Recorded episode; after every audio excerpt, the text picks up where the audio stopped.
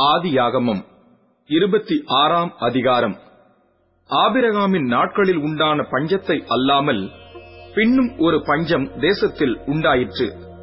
அப்பொழுது ஈசாக்கு பெலிஸ்தருக்கு ராஜாவாகிய அபிமெலேக்கினிடத்தில் கேராருக்குப் போனான். கர்த்தர் அவனுக்கு தரிசனமாகி நீ எகிப்துக்குப் போகாமல் நான் உனக்கு சொல்லும் தேசத்திலே குடியிரு. இந்த தேசத்திலே வாசம் பண்ணு. நான் உன்னோட கூட இருந்து உன்னை ஆசீர்வதிப்பேன். நான் உனக்கும் உன் சந்ததிக்கும் இந்த தேசங்கள் யாவையும் தந்து உன் தகப்பனாகிய ஆபிரகாமுக்கு நான் இட்ட ஆணையை நிறைவேற்றுவேன். ஆபிரகாம் என் சொல்லுக்கு கீழ்ப்படிந்து என் விதிகளையும் என் கற்பனைகளையும் என் நியமங்களையும் என் பிரமாணங்களையும் கைகொண்டபடியினால் நான் உன் சந்ததியை வானத்தின் நட்சத்திரங்களைப் போல பெருக பண்ணி உன் சந்ததிக்கு இந்த தேசங்கள் யாவையும் தருவேன். உன் சந்ததிக்குள் பூமியிலுள்ள சகல ஜாதிகளும் ஆசீர்வதிக்கப்படும் என்றார். ஈசாக்கு கேராரிலே குடியிருந்தான். அவ்விடத்து மனிதர்கள் அவன் மனைவியை குறித்து விசாரித்தபோது இவள் என் சகோதரி என்றான். ரெபேக்காள் பார்வைக்கு அழகுள்ளவளானபடியால் அவ்விடத்து மனிதர்கள் அவள் நிமித்தம் தன்னை கொல்லுவார்கள் என்று எண்ணி அவளை தன் மனைவி என்று சொல்ல பயந்தான். அவன் அங்கே நெடுநாள் தங்கியிருக்கையில் பெலிஸ்தருக்கு ராஜாவாகிய அபிமேலேக்கு ஜன்னல் வழியாய் பார்க்கும்போது ஈசாக்கு தன் மனைவியாகிய ரெபேக்காளோடே விளையாடிக் கொண்டிருக்கிறதைக் கண்டான். அபிமேலேக்கு ஈசாக்கை அழைத்து அவள் உன் மனைவியாய் இருக்கிறாளே பின்ன ஏன் அவளை உன் சகோதரி என்று சொன்னாய் என்றான். அதற்கு ஈசாக்கு அவள் நிமித்தம் நான் சாகாதபடிக்கு இப்படி சொன்னேன் என்றான். அதற்கு அபிமேலேக்கு எங்களிடத்தில் ஏன் இப்படி செய்தாய்? ஜனங்களுக்குள் யாராகிலும் உன் மனைவியோடே சயனிக்கவும் எங்கள் மேல் பழி சுமரவும் நீ இடமுண்டாக்கினாயே என்றான். பின்பு அபிமலேக்கு இந்த புருஷனை யாகிலும் இவன் மனைவியை யாகிலும் தொடுகிறவன் நிச்சயமாய் கொலை செய்யப்படுவான் என்று எல்லா ஜனங்களும் அறியச் சொன்னான்.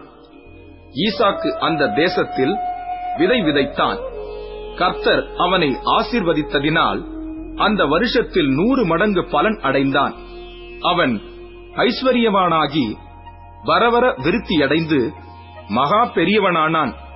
அவனுக்கு ஆட்டு மந்தையும் மாட்டு மந்தையும் அநேக பணிவிடைக்காரரும் இருந்தபடியினாலே பெலிஸ்தர் அவன் பேரில் பொறாமை கொண்டு அவன் தகப்பனாகிய ஆபிரகாமின் நாட்களில் அவனுடைய வேலைக்காரர் வெட்டின துறவுகளை எல்லாம் தூர்த்து மண்ணினால் நிரப்பி போட்டார்கள். அபிமேலேக்கு ஈசாக்கை நோக்கி நீ எங்களை விட்டு போய்விடு.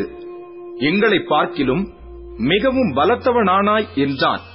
அப்பொழுது ஈசாக்கு அவ்விடம் விட்டு புறப்பட்டு கேராரின் பள்ளத்தாக்கிலே கூடாரம் போட்டு அங்கே குடியிருந்து தன் தகப்பனாகிய ஆபிரகாமின் நாட்களில் வெட்டினவைகளும் ஆபிரகாம் மறித்த பின் பெலிஸ்தர் தூர்த்து போட்டவைகளுமான துறவுகளை மறுபடியும் தோண்டி தன் தகப்பன் அவைகளுக்கு இட்டிருந்த பெயர்களின்படியே அவைகளுக்கு பேரிட்டான்.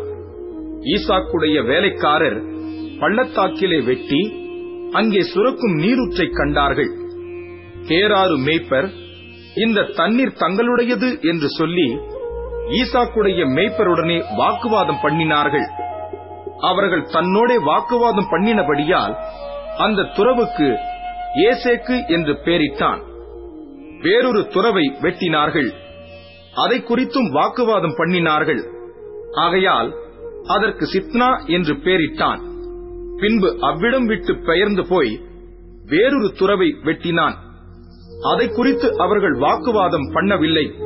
அப்பொழுது அவன் நாம் தேசத்தில் பழுகும்படிக்கு இப்பொழுது கர்த்தர் நமக்கு இடம் உண்டாக்கினார் என்று சொல்லி அதற்கு ரெகோபோத் என்று பெயரிட்டான் அங்கே இருந்து பெயர் சபாவுக்கு போனான்.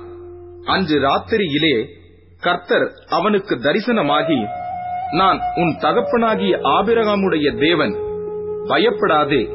நான் உன்னோடே கூட இருந்து என் ஊழியக்காரனாகிய ஆபிரகாமின் நிமித்தம் உன்னை ஆசீர்வதித்து உன் சந்ததியை பெருக பண்ணுவேன் என்றார்.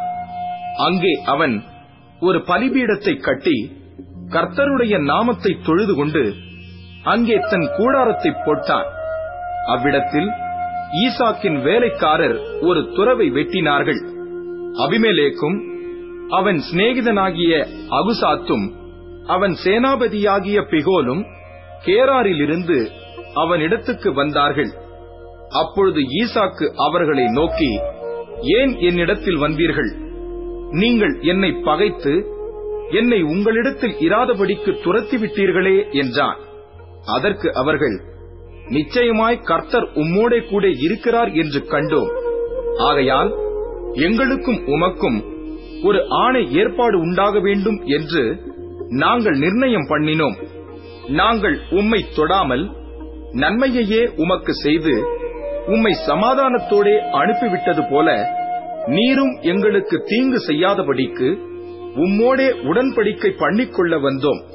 நீர் கர்த்தரால் ஆசிர்வதிக்கப்பட்டவராமே என்றார்கள். அவன் அவர்களுக்கு விருந்து பண்ணினான். அவர்கள் புசித்து குடித்தார்கள்.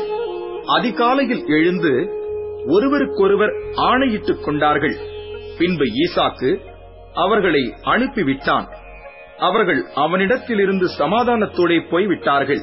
அந்நாளில்தானே ஈசாக்கின் வேலைக்காரர் வந்து தாங்கள் துறவு வெட்டின செய்தியை அவனுக்கு அறிவித்து தண்ணீர் கண்டோம் என்றார்கள்.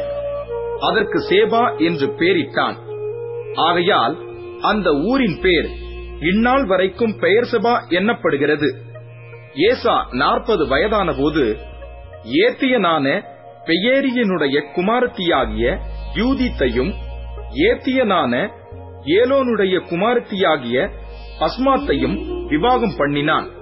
அவர்கள் ஈசாக்குக்கும் ரெபேக்காளுக்கும் மனநோவாய் இருந்தார்கள்.